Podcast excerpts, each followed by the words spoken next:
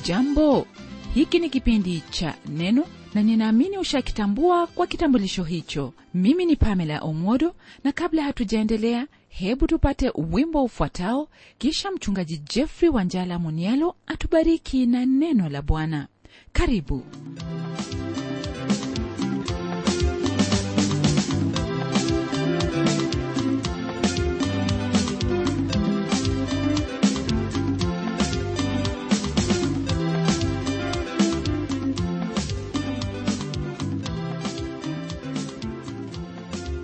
karibu ndugu msikilizaji katika jina la bwana wetu yesu kristo. Nikiwa na imani kwamba bwana amekuwa pamoja nawe katika yote hayo ambayo umeanuia kuyatenda hasa yale ambayo yamo katika mapenzi yake.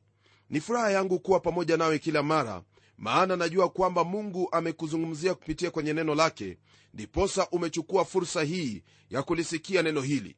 Jambo hili ndugu msikilizaji laonyesha jinsi ambavyo moyo wako ulivyo kwamba wataka kumjua mungu wataka kutembea naye wataka kubarikiwa naye wataka kumjua yesu kristo ambaye alikukomboa.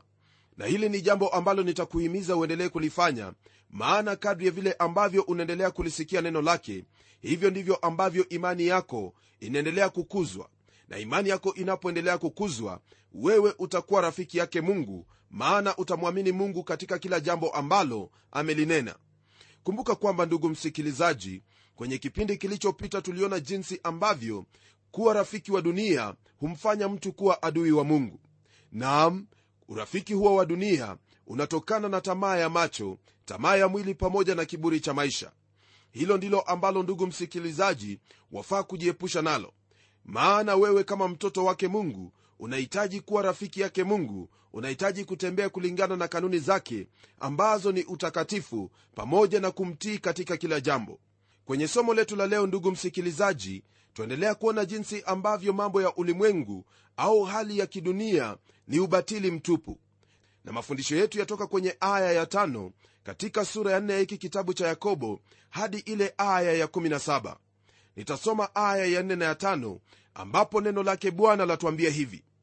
Enyi wazinzi hamjui ya kwamba kuwa rafiki wa dunia ni kuwa adui wa mungu? Basi kila mtu atakayekuwa rafiki wa dunia hujifanya kuwa adui wa mungu? Au mwadhani ya kwamba maandiko yasema bure huyo roho akaaye ndani yetu tutamani kiasi cha kuona wivu?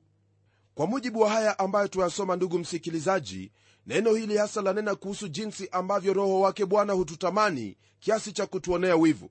Wivu ambayo roho wake mungu hutuonea sisi ni wivu hiyo ambayo naiita wivu takatifu ambayo neno lake bwana pia latuambia kwenye kile kitabu cha kutoka kwamba mungu alipokuwa akinena na musa aliwaagiza wana wa israeli wasiwe na miungu mingine kando yake maana yeye ni mungu mwenye wivu. Wivu huu ni ule wivu ambao unatokana na hali yake mungu kwamba anatupenda na angelipenda kushirikiana na mwingine katika pendo lake kwetu.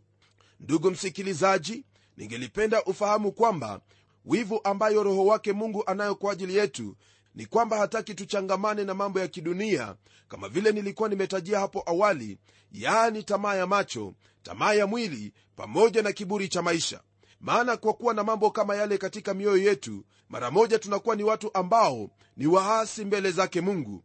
Kwa kuwa vitu hivyo vitatu ambavyo vimo katika dunia ndivyo ambavyo vilimfanya hawa kutenda dhambi kwa kulitoa tunda lile lililokuwa kwenye mti uliokuwa katikati ya bustani ya edeni na kula kinyume cha neno lake mungu au agizo lake mungu. Ndiposa neno lake bwana latuuliza swali hilo kwenye aya ya tano.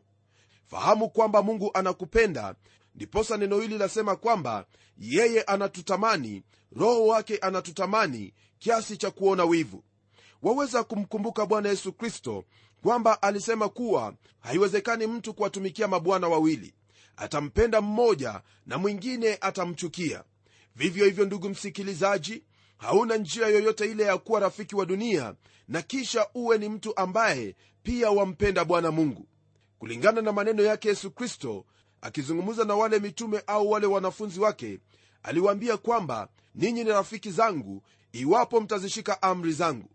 Kwa msingi huo basi ndugu msikilizaji iwapo wataka kuwa rafiki yake mungu ni lazima kuzishika amri zake. Iwapo hautaki kumhuzunisha roho wa mungu ni lazima kuachana na mambo ya dunia.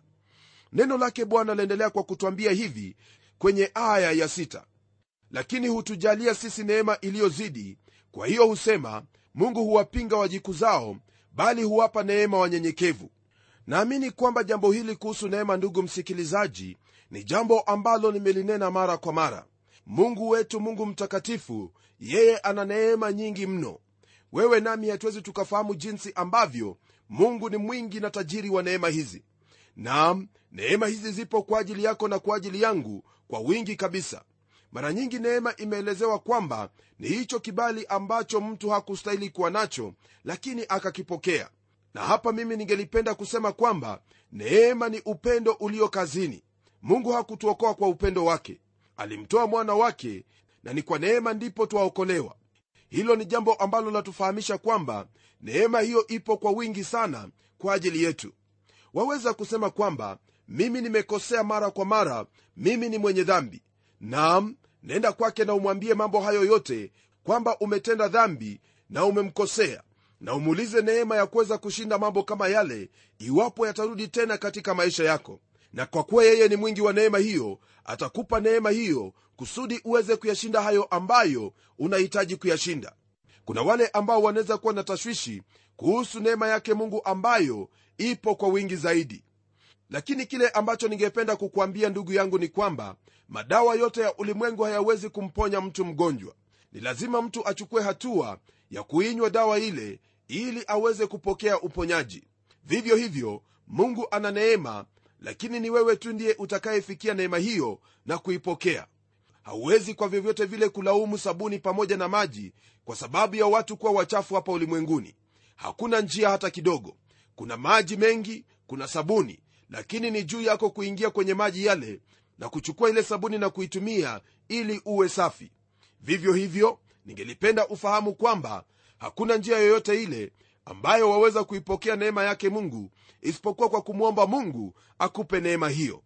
Neno hilo pia latuambia kwamba mungu huwapinga wajikuzao bali huwapa neema wanyenyekevu. Hili ni jambo ambalo ndugu msikilizaji ni kama vile kasha ambalo labeba neema yake mungu ni lazima neema yake mungu iingie katika kasha hilo ambalo ni nyenyekevu. Iwapo wewe ni mnyenyekevu mungu atakupa neema katika kila jambo lililopo kwenye mapenzi yake ambalo wahitaji kulitenda. Tunapoendelea kwenye aya ya saba neno lake bwana laendelea kwa kutwambia hivi. Basi mtiini mungu mpingeni shetani naye atawakimbia. Wakati wowote ule unapotembelea daktari ili aweze kukutibu ni lazima ujinyenyekeze kwake siku moja nilipokuwa mgonjwa daktari alinipa madawa. Nam mimi sikujua kama yale madawa yalikuwa yenye sumu lakini nilikuwa na imani kwamba kile ambacho amenipa ni sawa kabisa nami nikayanywa yale madawa. Ndugu msikilizaji yale madawa yalinisaidia kwa sababu nilijinyenyekeza kwake. Kutokana na huo mfano ningelipenda ufahamu kwamba hivyo ndivyo ambavyo twahitaji kujitiisha kwake mungu au kujinyenyekeza mbele zake iwapo utafanya hilo basi hapo ndipo utakuwa na hizo nguvu za kumpinga shetani naye shetani atakukimbia. Huenda umekuwa na swali hili kwa muda mrefu kwamba utawezaje kumpinga shetani. Mtume yakobo atatupa jibu ambalo ni lazima tuweze kulifanya. Nalo na jibu ni kwamba yeye huwapa neema wale ambao ni wanyenyekevu. Kwa maneno mengine iwapo utampinga shetani hautampinga kwa nguvu zako. Ndugu msikilizaji wewe pamoja nami twazunguka na mambo ambayo ni ya giza mambo ambayo ni ya uovu. Kuna majaribu ambayo yapo katika kila upande wetu. Lakini mungu anatupa neema hiyo na hiyo neema yake hakuna siku ambayo itatupungukia. Neno hili kwenye aya ya nane laendelea kwa kutwambia hivi. Mkaribieni mungu naye atawakaribia ninyi. Itakaseni mikono yenu enyi wenye dhambi na kuisafisha mioyo yenu enyi wenye nia mbili kutokana na hili ambalo twalisoma kwenye aya hii ndugu msikilizaji neno hili latuonyesha jinsi ambavyo twahitaji kumwendea mungu. Baada ya kuwa wanyenyekevu na kupokea neema hiyo basi twapata msingi wa kumkaribia mungu. Na neno hili latuambia kwamba baada ya mambo yale mawili kutendeka maishani mwetu hapo ndipo twaweza kumkaribia mungu naye mungu atatukaribia.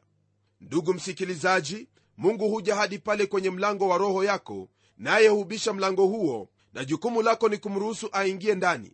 Na ni kwa njia hiyo tu ndipo bwana yuwaweza kukukaribia au kuingia katika moyo wako. Ikiwa uu katika mungu naye mungu yu ndani yako bila shaka shetani naye hawezi kuwa na uhusiano nawe. Hii inakuwa hivyo kwa sababu mungu hawezi kuwa na uhusiano wowote ule na shetani. Kumbuka kwamba ndugu msikilizaji mbwa mwitu hawezi kamwe kumshambulia kondoo yoyote yule ikiwa huyo kondoo yu pamoja na mchungaji wake. Kwa jinsi hiyo kondoo huyo basi huwa amelindwa kabisa maana mchungaji wake yu pale kwa sababu hiyo.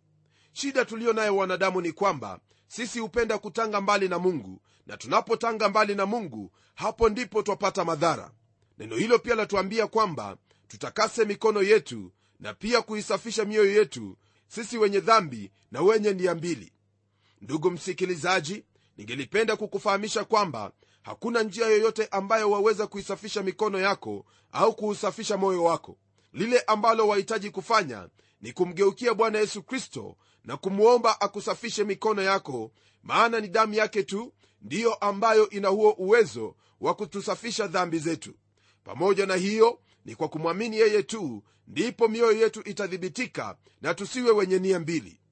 Kwenye aya ya tisa, neno lake bwana laendelea kwa kutwambia hivi huzunikeni na kuomboleza na kulia kucheka kwenu na kugeuzwe kuwa kuomboleza na furaha yenu kuwa hamu. Kwenye maneno haya ambayo tumeyasoma katika aya hii neno hili la mungu latuonyesha kwamba kuna wakati wa huzuni na pia wakati wa furaha.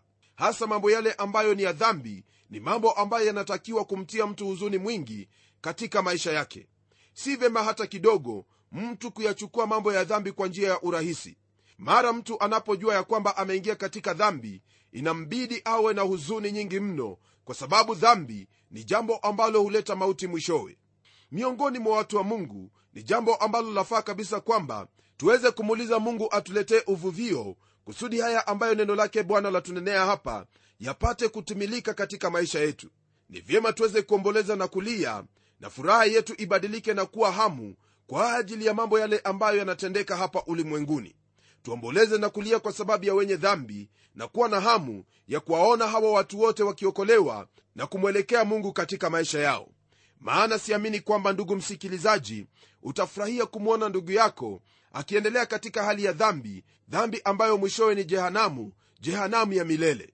Kisha kwenye aya ya kumi, neno lake bwana latuambia hivi jidhilini mbele za bwana naye atawakuza.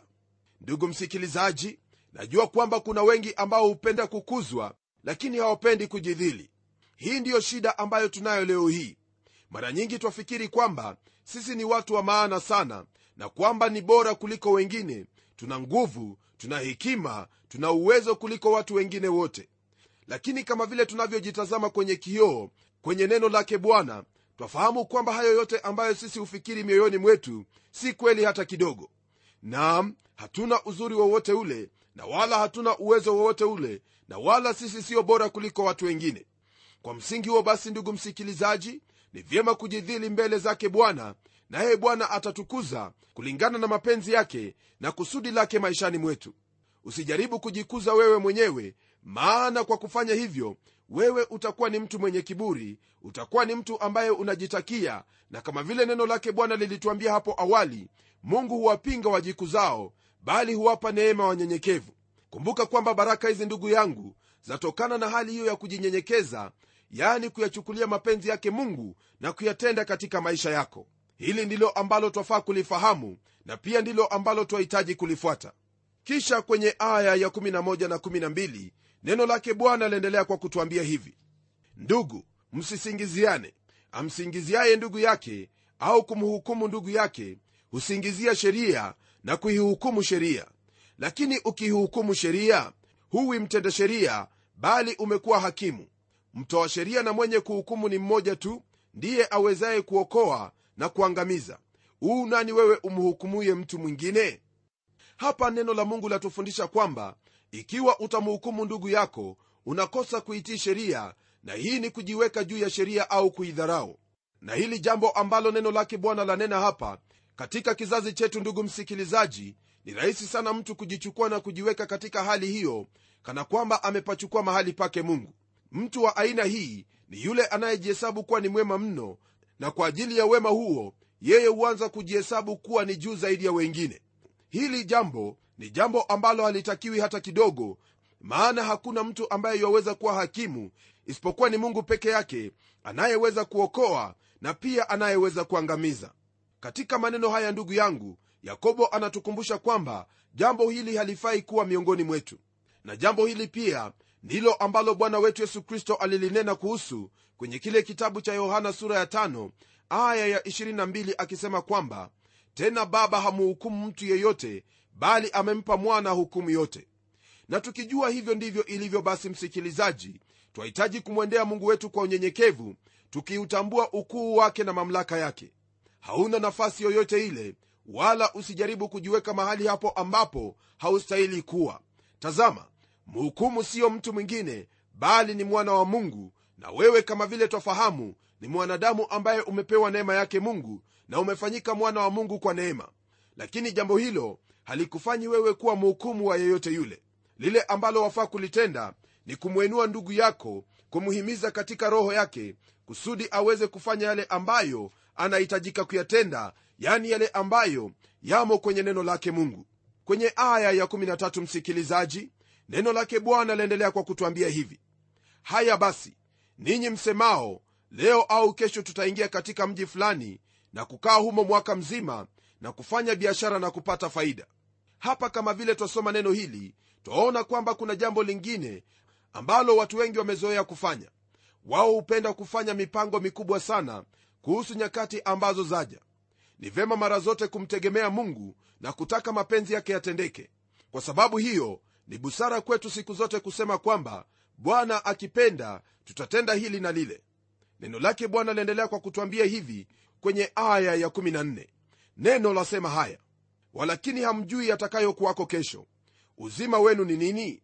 Maana ninyi ni mvuke uonekanao kwa kitambo kisha hutoweka hili ndugu msikilizaji ambalo twaliona hapa ni jambo ambalo latuonyesha kwamba iwapo twahitaji kupanga mambo ya kesho kwa hakika ni busara kwetu kufahamu kwamba haya ni mambo ambayo twahitaji kusema kwamba mungu akipenda ndipo tutafanya hayo. Kwa kuwa uzima wetu ni nini? Neno latuambia kwamba uzima wetu ni kama mvuke ule ambao hutokea kwa muda kisha unatoweka. Na hapa ndipo tunaona kwamba maisha yetu bila mungu ni bure kabisa neno la mungu kwenye aya ya15 laendelea kwa kutwambia hivi. Badala ya kusema bwana akipenda tutakuwa hai na kufanya hivi au hivi. Ndugu msikilizaji hili ndilo ambalo nimekuwa nikilinena hapo awali kwamba maisha yetu yamo mikononi mwake mungu. Naam iwapo tutafahamu hivyo basi tutajiweka mikononi mwake mungu na lolote ambalo tutaliwaza litakuwa kwa jinsi hiyo kwamba twajua kuwa maisha yetu yamo mikononi mwake mungu ndugu msikilizaji hivyo ndivyo ambavyo twafaa kuyaishi maisha haya tukifahamu kwamba lolote ambalo twahitaji kutenda lolote ambalo twahitaji kupanga tumkiri bwana naye atanyosha mapito yetu.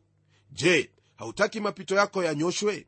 Naamini kwamba hilo ni jambo ambalo walitaka sana maishani mwako na kwa kuwa hivyo ndivyo ilivyo ni vyema basi kulichukua neno hilo na kulitenda kama vile latuagiza tunapoendelea kwenye aya ya 16 neno lake bwana laendelea kwa kusema hivi lakini sasa mwajisifu katika majivuno yenu.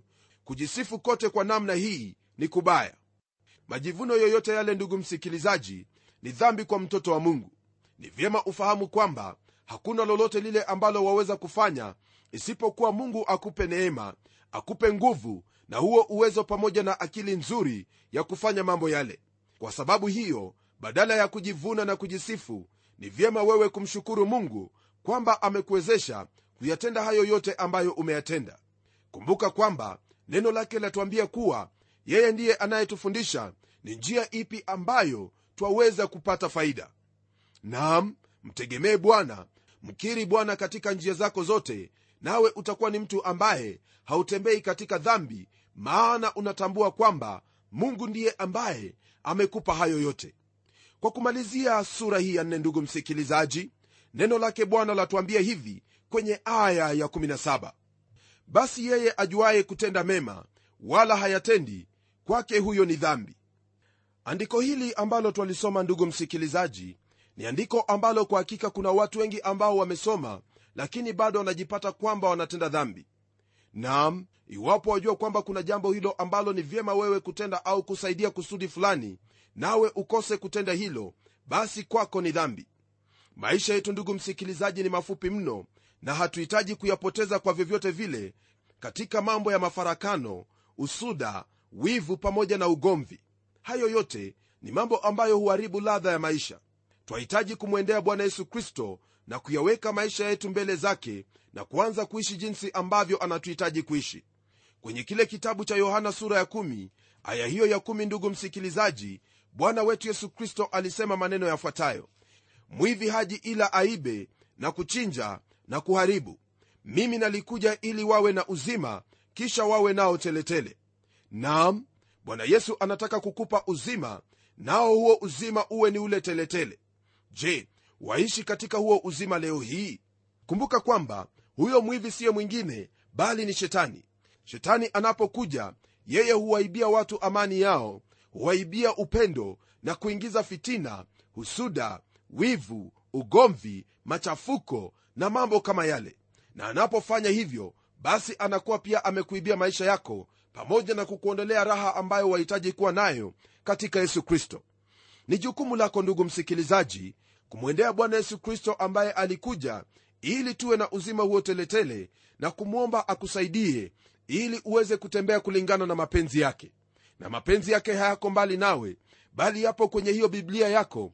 Unaposoma neno hilo na kulitafakari na kulitenda hapo ndipo utafahamu kwamba kwa hakika bwana ni mwema maana utakuwa umeonja yale maisha ambayo amekupa. Kumbuka kwamba yesu kristo ndiyo huo uzima ambao wahitaji kuwa nao. Mtegemee yeye mtumainie yeye mtafakari yeye na utende yale yote ambayo anakuambia nawe utakuwa na huo uzima nitaomba pamoja nawe maana najua kwamba bwana wetu yesu kristo amenena pamoja nawe. Na tuombe. Mfalme tena mungu uishie milele na kushukuru kwa ajili ya haya mambo mazuri mambo ya kututia moyo ambayo umetunenea leo hii. Najua kwamba kuna sehemu kadha wa kadha ambazo tumekukosea tumetenda dhambi. Bwana tuwaomba katika jina la mwanao yesu kristo utusamehe yale makosa ututakase kutokana na udhalimu huo wote ni ombi langu kwamba katika haya ambayo tumejifundisha tutatembea kwayo na kuyatenda katika maisha yetu. Pamoja na hili na kushukuru kwa ajili ya ndugu yangu msikilizaji maana amechukua muda wake wa kulisikia neno hili. Msaidie kuyatenda haya ambayo tumejifunza leo hii kusudi bwana aweze kuyafurahia maisha ambayo yamo katika kristo na kulitukuza jina lako milele najua kwamba hili ndilo utakalolitenda maana wewe ni mungu uliye hai mungu uwapendao watu wako. Naomba haya katika jina la yesu kristo ambaye ni bwana na mwokozi wetu. Amen. Ndugu msikilizaji haya ambayo tumejifunza kwa hakika ni mambo ambayo twayahitaji leo hii miongoni mwa wakristo. Lakini tutayapataje? Tutayapata kwa njia hii. Anza wewe kutenda mambo haya nami niyatende mambo haya na sote kwa pamoja tutakuwa kama mwanga mkubwa unaoangazia ulimwengu huu jinsi ambavyo watu wanafaa kuishi. Na tutakapofanya hivyo wao hawatakuwa na lingine bali watataka kutembea kama vile ambavyo sisi twatembea. Tembea katika neno lake bwana nawe utakuwa ni mbarikiwa na pia utawabariki wengine. Mungu awe pamoja nawe unapoyatafakari na kuyazingatia haya. Tukutane tena kwenye kipindi kijacho kwa ajili ya mengi zaidi. Hadi wakati huo mimi ni mchungaji wako jofre wanjala munialo na neno litaendelea